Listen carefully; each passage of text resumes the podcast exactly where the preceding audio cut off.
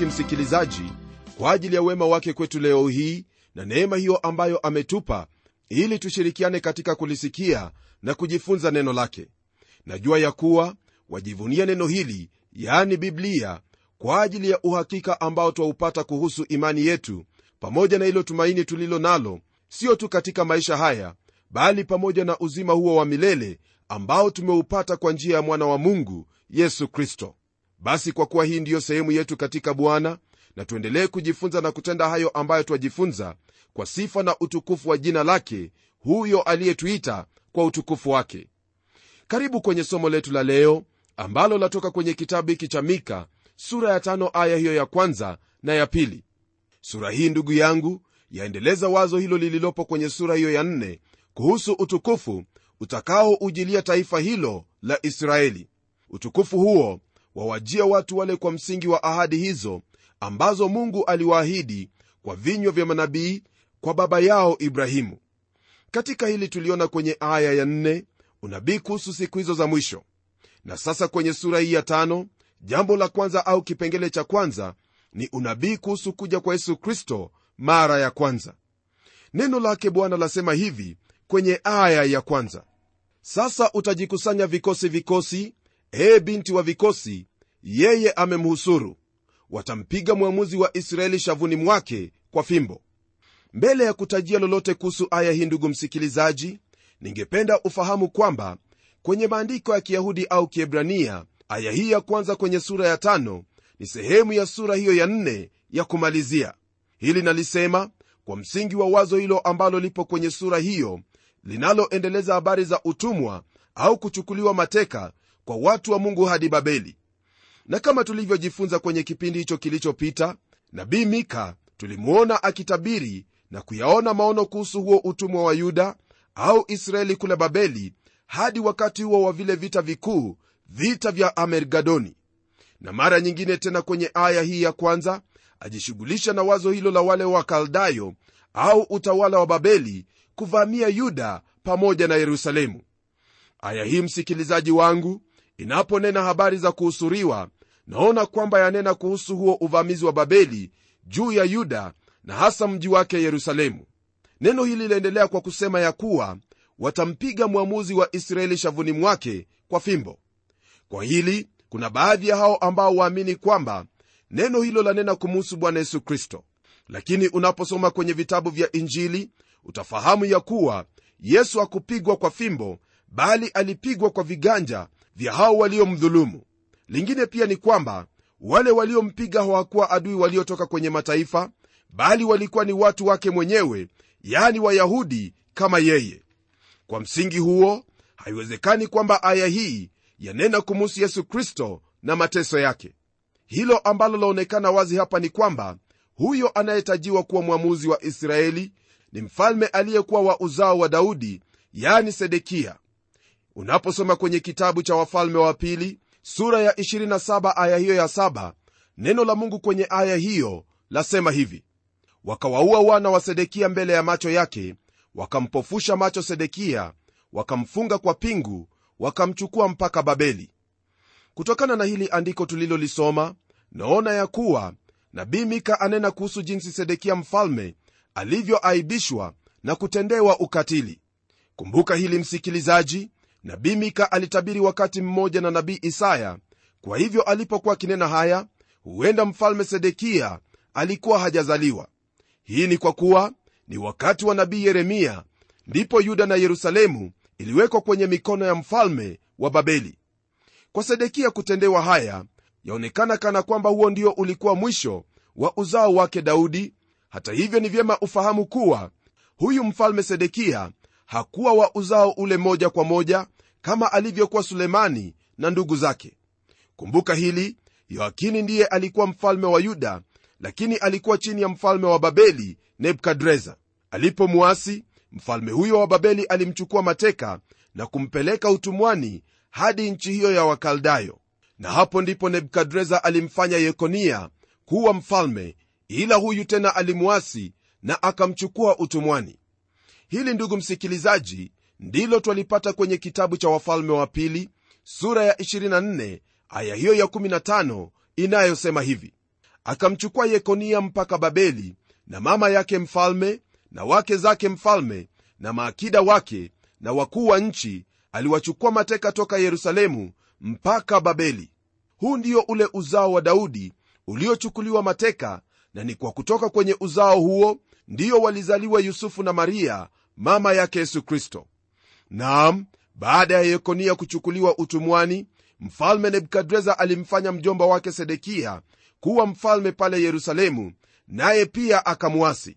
Jambo hili lilifanya nebukadreza achoke na tabia za hao ambao walikuwa ni wa uzao wa kifalme na hayo ambayo walikuwa wamemtendea ndipo akaamua kuwaua wanawe sedekia naye mwenyewe akamfanya kuwa kipofu. Kwa kweli gharama ya uasi ndugu msikilizaji dhidi ya mamlaka ni kuu sana na hivyo ni vyema kujitahadhari wakati ambapo umeaminiwa chochote kile na wale walioko kwenye mamlaka.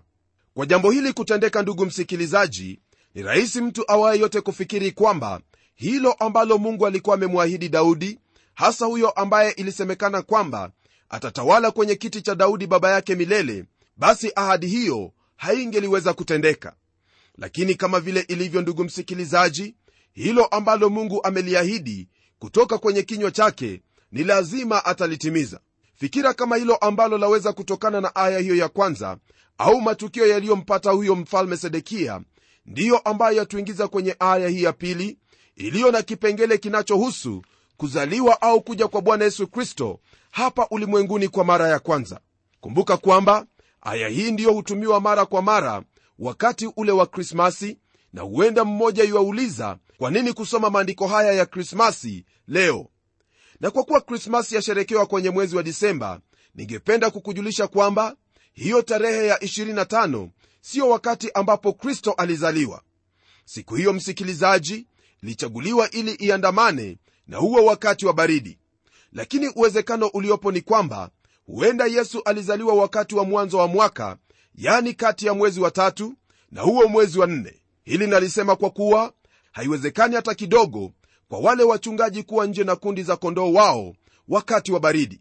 Kwa sababu hiyo hakuna yeyote anayeweza kutuhakikishia kwamba yesu kristo alizaliwa siku hiyo ya 25 ya mwezi wa 12 bali ni kwamba hayo matukio ambayo mungu aliyenena kwa vinywa vya manabii yalitimia kulingana na neno lake hiyo ni kweli ambayo ndugu msikilizaji haiwezi ikapingwa kwa njia yoyote ile maana ii kwenye historia nayo yathibitishwa kikamilifu. Na isitoshe miji nyingi ziliharibiwa lakini kwa kusudi lake mungu mji huo wa bethlehemu bado upo kwa ushuhuda wa hili ambalo neno la mungu lanena kwalo. Kwenye aya hii ya pili katika kitabu hiki cha mika sura ya tano neno lake bwana lanena haya. Bali wewe bethlehemu efrata uliye mdogo kuwa miongoni mwa elfu za yuda kutoka kwako wewe atanitokea mmoja atakayekuwa mtawala katika israeli ambaye matokeo yake yamekuwa tangu zamani za kale tangu milele. Aya hii rafiki yangu yaanza kwa njia ya kupendeza na pia njia ya kushangaza. Neno hili bali laleta upande wa pili wa matukio licha ya sedekia na huo uzao wa daudi kutendewa ukatili na wengine kuchukuliwa mateka na kufanywa watumwa kule babeli. Baada ya hayo nabii anena kuhusu kurudi kwa waliosalia na kuja kwa huyo aliye kwenye uzao wa daudi mfalme. Ili kubainisha kati ya bethlehemu zilizokuwepo mungu alinena waziwazi akihakikishia watu kwamba bethlehemu efrata ndipo ambapo huyo mwana wa mungu atakapozaliwa. Ndugu msikilizaji neno hilo efrata lina maana ya sehemu iliyo na mazao. Naam haya ambayo nabii mika aliyenena alinena miaka 7 kabla ya kuzaliwa kwake kristo. Nayo miaka ilipoendelea kuyoyoma na hali kubadilika badilika ilionekana na hata kufikiriwa kwamba haitawezekana kuzaliwa huyo mtawala wa israeli kutoka kwenye uzao wa daudi. Mambo na hali kama ilivyokuwa tumaini halikuwepo na pia jamii au uzao wake daudi ulikuwa umetawanyika kote. Jamii moja iliyokuwa ya uzao wa daudi iliishi katika mji uitwao nazareti na huku bethlehemu ndiyo ilikuwa sehemu ambayo ilifaa mwana wa mungu kuzaliwa kulingana na neno hilo alilolinena kwa kinywa cha nabii mika. Ni kwa msingi wa aya hii ndugu msikilizaji ndipo wale mamajuzi waliongozwa na hao waandishi na wakuu wa dini wa wakati ule. Hao waandishi walinukuu aya hii kwenye unabii wa mika kwa kuwa waliamini ya kuwa huko ndiko mwana wa mungu atazaliwa ijapo hawakuamini kwamba andiko hilo limetimia katika siku zao. Matukio yaliyokuwepo hata kufikia wakati wa kuzaliwa kwa yesu kule bethlehemu ni mambo ambayo twayafahamu sana kwa kiwango cha kutotambua jinsi yalivyo ya ajabu tena ya kutuhakikishia hilo ambalo twaliamini. Unaposoma kwenye kitabu cha injili jinsi ilivyoandikwa na luka mtakatifu neno la mungu latupa habari ya jinsi hayo yote yalivyotendeka. Mtawala wa wakati huo aliyeitwa kaisari augusto alitoa amri iliyomfanya yusufu na maria kuondoka nazareti. Nao hawa wawili wakaondoka na kuelekea hata mji huo ambao waitwa bethlehemu. Iwapo punda huyo ambaye maria alikuwa akitumia angelijikwaa huenda yesu angelizaliwa mahali pengine. Lakini kwa kuwa miaka 7 kabla ya haya tayari neno la mungu lilikuwa wazi ya kwamba yesu kristo atazaliwa huko bethlehemu na huyo punda alimfikisha maria kwa wakati uliofaa kwa kuwa huo ndio uliokuwa mpango wa mungu tokea milele. Punda huyo alifika kwenye saa iliyohitajika kuliko ndege yoyote ya usafiri iliyopo leo hii. Neno hili lasema zaidi kwamba kutoka kwa bethlehemu efrata atamtokea mmoja yani huyo atakayekuja kutenda na kukamilisha mapenzi ya mungu baba. Pamoja na hili twaona kwamba matendo au matokeo yake ni ya kutoka tangu milele kwa hili twafahamu kuhusu kuzaliwa kwake na kufanyika au kutoa mwili maana yeye ni yule ambaye alikuwepo tangu milele. Hilo ndilo lililotendeka alipozaliwa bethlehemu. Msikilizaji huyu aliyekuja au kuzaliwa alikuwa ni wa milele yani alikuwepo naye akaingia katika ulimwengu huu kwa njia hiyo ya kuzaliwa. Ndiposa kwenye mazungumzo yake yesu kristo utampata akinena kwa ujasiri kabisa akisema kwamba anajua kule alikotoka na anajua kule ambako anaenda. Wewe pamoja nami hatuwezi tukasema jambo hilo maana kile ambacho twafahamu ni kwamba tulizaliwa na fulani na kwamba siku moja tutakufa. Lakini bwana wetu yesu kristo anasema kwamba anajua kule alikotoka na kule anakoenda. Ndugu msikilizaji jambo hili ni jambo ambalo lafaa kukufanya ufikirie iwapo katika mawazo yako umekuwa ukiwaza kwamba yesu kristo siyo mwana wa mungu. Naam yesu kristo kama vile neno la mungu latuonyesha kwenye kitabu hiki cha mika yeye ni mwana wa mungu maana tunapotelemka kwenye kitabu cha isaya sura ile ya 7 aya hiyo ya 14 neno hilo lasema kwamba bikira atachukua mimba atamzaa mtoto mwanamume naye atamwita jina lake imanueli. Lingine ambalo alinena kuhusu huyo atakayekuja ni hili ambalo twalipata kwenye sura ya 9 aya ya 6 sehemu ya kwanza ambayo yasema hivi maana kwa ajili yetu mtoto amezaliwa. Mtoto huyu msikilizaji alitolewa kwa ajili ya israeli na siyo kwa ajili ya taifa linginelo. Kisha neno hilo laendelea kwa kusema kwamba tumepewa mtoto mwanamume. Huyu mtoto mwanamume hakuzaliwa bali alitolewa kwa kuwa yeye alikuwepo tangu milele. Na kwa kuwa hivyo ndivyo ilivyo ndiposa neno hilo latuambia kwamba mungu alimtoa mwanawe pekee kama vile tunavyosoma kwenye hicho kitabu cha injili ya yohana sura ya tatu aya ya 16 na kwa hili ndugu yangu haiwezekani kwamba yesu alizaliwa kama sisi kwa kuwa mungu alimtoa. Hii ina maana kwamba alikuwepo kabla ya kutolewa yani alikuwepo tangu milele. Huenda hilo ambalo waamini kumuhusu bwana wetu yesu kristo ni jambo ambalo ni tofauti kabisa nami nitakubaliana nawe na kukwambia pia kwamba wewe si wa kwanza kuwa na imani tofauti au kufikiria jambo lililo tofauti kumuhusu huyu aitwaye yesu kristo. Tangu yesu kristo alipoingia hapa ulimwenguni kumekuwepo na mawazo tofauti kumuhusu na wewe pia una uhuru wa kufikiria lolote lile. Lakini hebu nikujulishe kwamba kulingana na jinsi ambavyo watu wanavyonena na kuzungumza au jinsi ambavyo watu wanavyosema au jinsi ambavyo watu wanavyofikiria bila ya kuangalia yale ambayo yalinenwa kumuhusu yesu kristo basi utakubaliana nao. Lakini iwapo utachunguza mwenyewe kutoka kwenye agano la kale na hata kuja kwenye agano jipya utafahamu kwamba yesu hakuwa kama wewe pamoja nami bali yeye kwa hakika alijua kile ambacho alikuwa akinena ndiposa anamuuliza kila mmoja apate kumwamini. Kuna wale ambao wamesema kwamba yesu alikuwa ni mwalimu mzuri ambaye alifundisha maadili mazuri ambayo kila mmoja wetu yuwafaa kuyafuata. Kuna wengine wamesema kwamba yesu kristo hakuwa mwana wa mungu bali alikuwa tu ni mwalimu wa kidini ambaye alikuwa na akili nyingi mno. Sijui wewe utasema nini lakini kile ambacho nataka kukwambia ni kwamba tangu kwenye kitabu cha mwanzo na kufikia hicho kitabu cha ufunuo yote ambayo yanamuhusu yesu kristo ni dhahiri. Naam huenda utaniambia kwamba wewe mchungaji haufahamu kwamba mimi siyo mkristo. Hiyo ni sawa ndugu yangu na wala sina shida na wewe kutokuwa mkristo lakini kile ambacho ninacho shida nacho ni kwamba unasahau kwamba lile ambalo wafaa kulifanya kuhusu habari za huyu ambaye ni mwana wa mungu ni kwamba kuna historia ambayo ni lazima uiangalie na kuichunguza nawe utafahamu kwamba huenda kile ambacho unakiamini au kile ambacho unakifuata zaidi kumuhusu huyu ambaye ni yesu kristo ni uongo mtupu. Naam watu wameambiwa mambo mengi kama vile wewe umeambiwa mambo mengi lakini nataka kukuinua na kukwambia kwamba tazama katika historia. Iwapo basi augusto kaisari hakuwepo nami nitakwambia kwamba yesu pia hakuwepo. Iwapo kwa hakika bethlehemu haipo basi nitakwambia kwamba yesu pia hakuishi. Iwapo nazareti haipo basi pia tena nitakwambia kwamba yesu hakuzaliwa. Lakini ikiwa kwamba historia pamoja na jiografia vyote vyathibitisha kwamba yote hayo yaliyokuwa yakinenwa yapo hata leo hii basi ni lazima iwe kwamba kuna mmoja aliye mwongo naye haiwezekani kuwa ni mungu bali ni wewe ambaye umekosa kuliamini hili ambalo neno lake mungu linakwambia. Ndugu msikilizaji mawazo ya watu ni mengi lakini wewe mwenyewe unasema nini kwa habari za yesu kristo? Unasema kwamba yesu ni nani?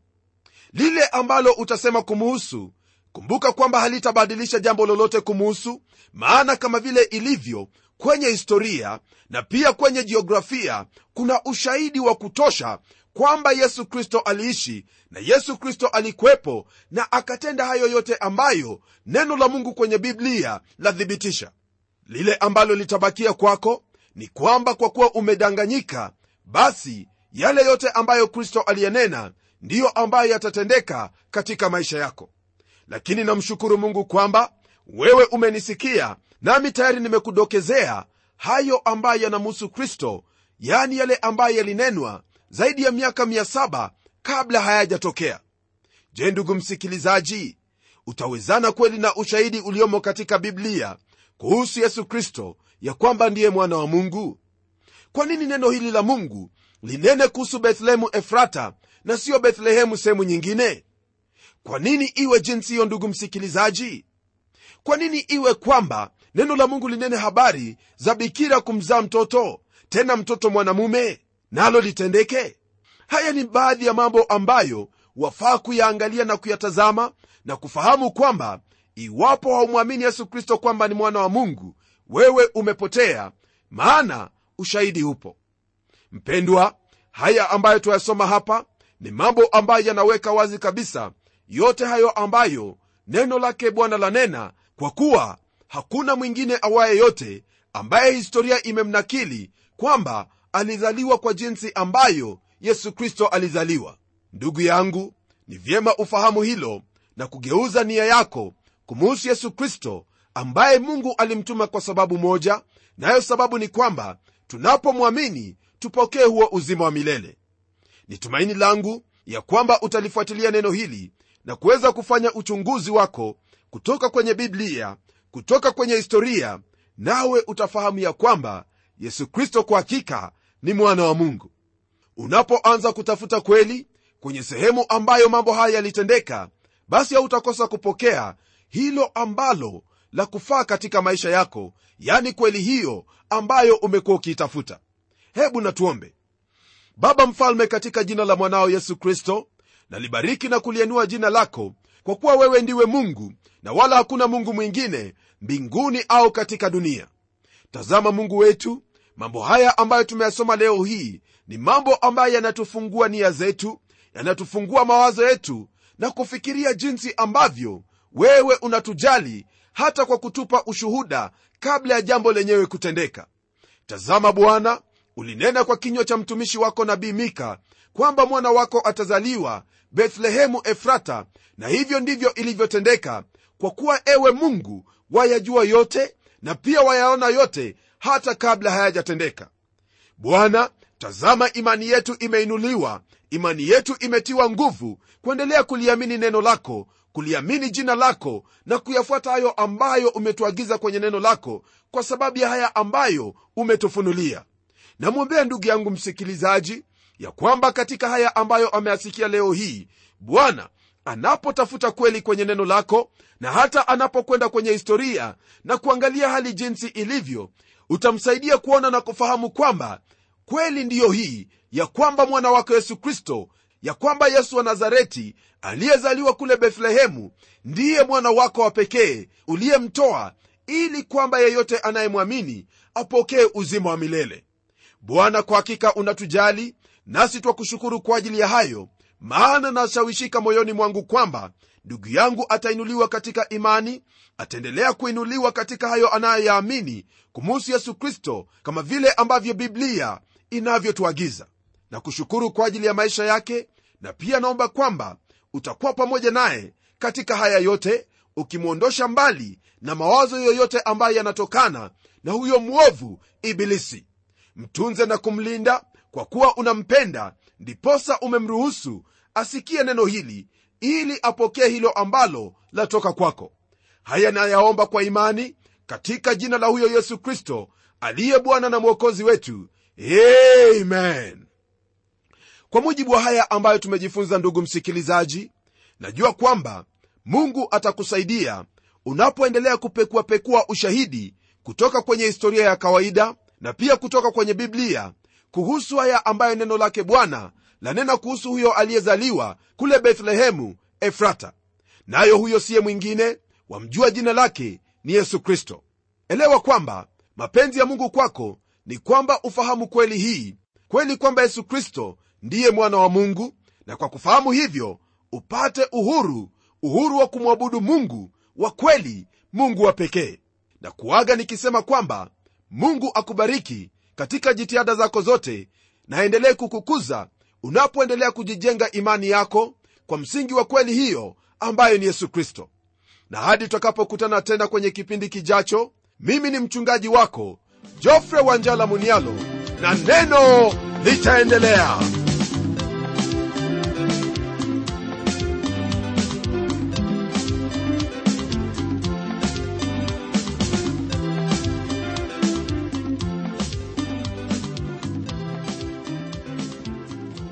ndiyo msikilizaji wangu neno ni lazima liendelee. Kwa hivyo hebu tuandikie barua utueleze jinsi hili neno la bwana linakubariki. Anwani yetu ndiyo hii ifuatayo.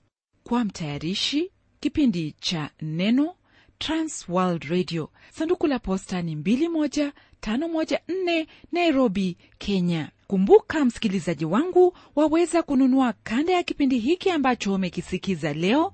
Ikiwa tu utatuandikia barua ili utuambie hivyo. Na hadi wakati mwingine ndimi mtayarishi wa kipindi hiki pamela umodo nikikuaga nikikutakia mema leo. Neno litaendelea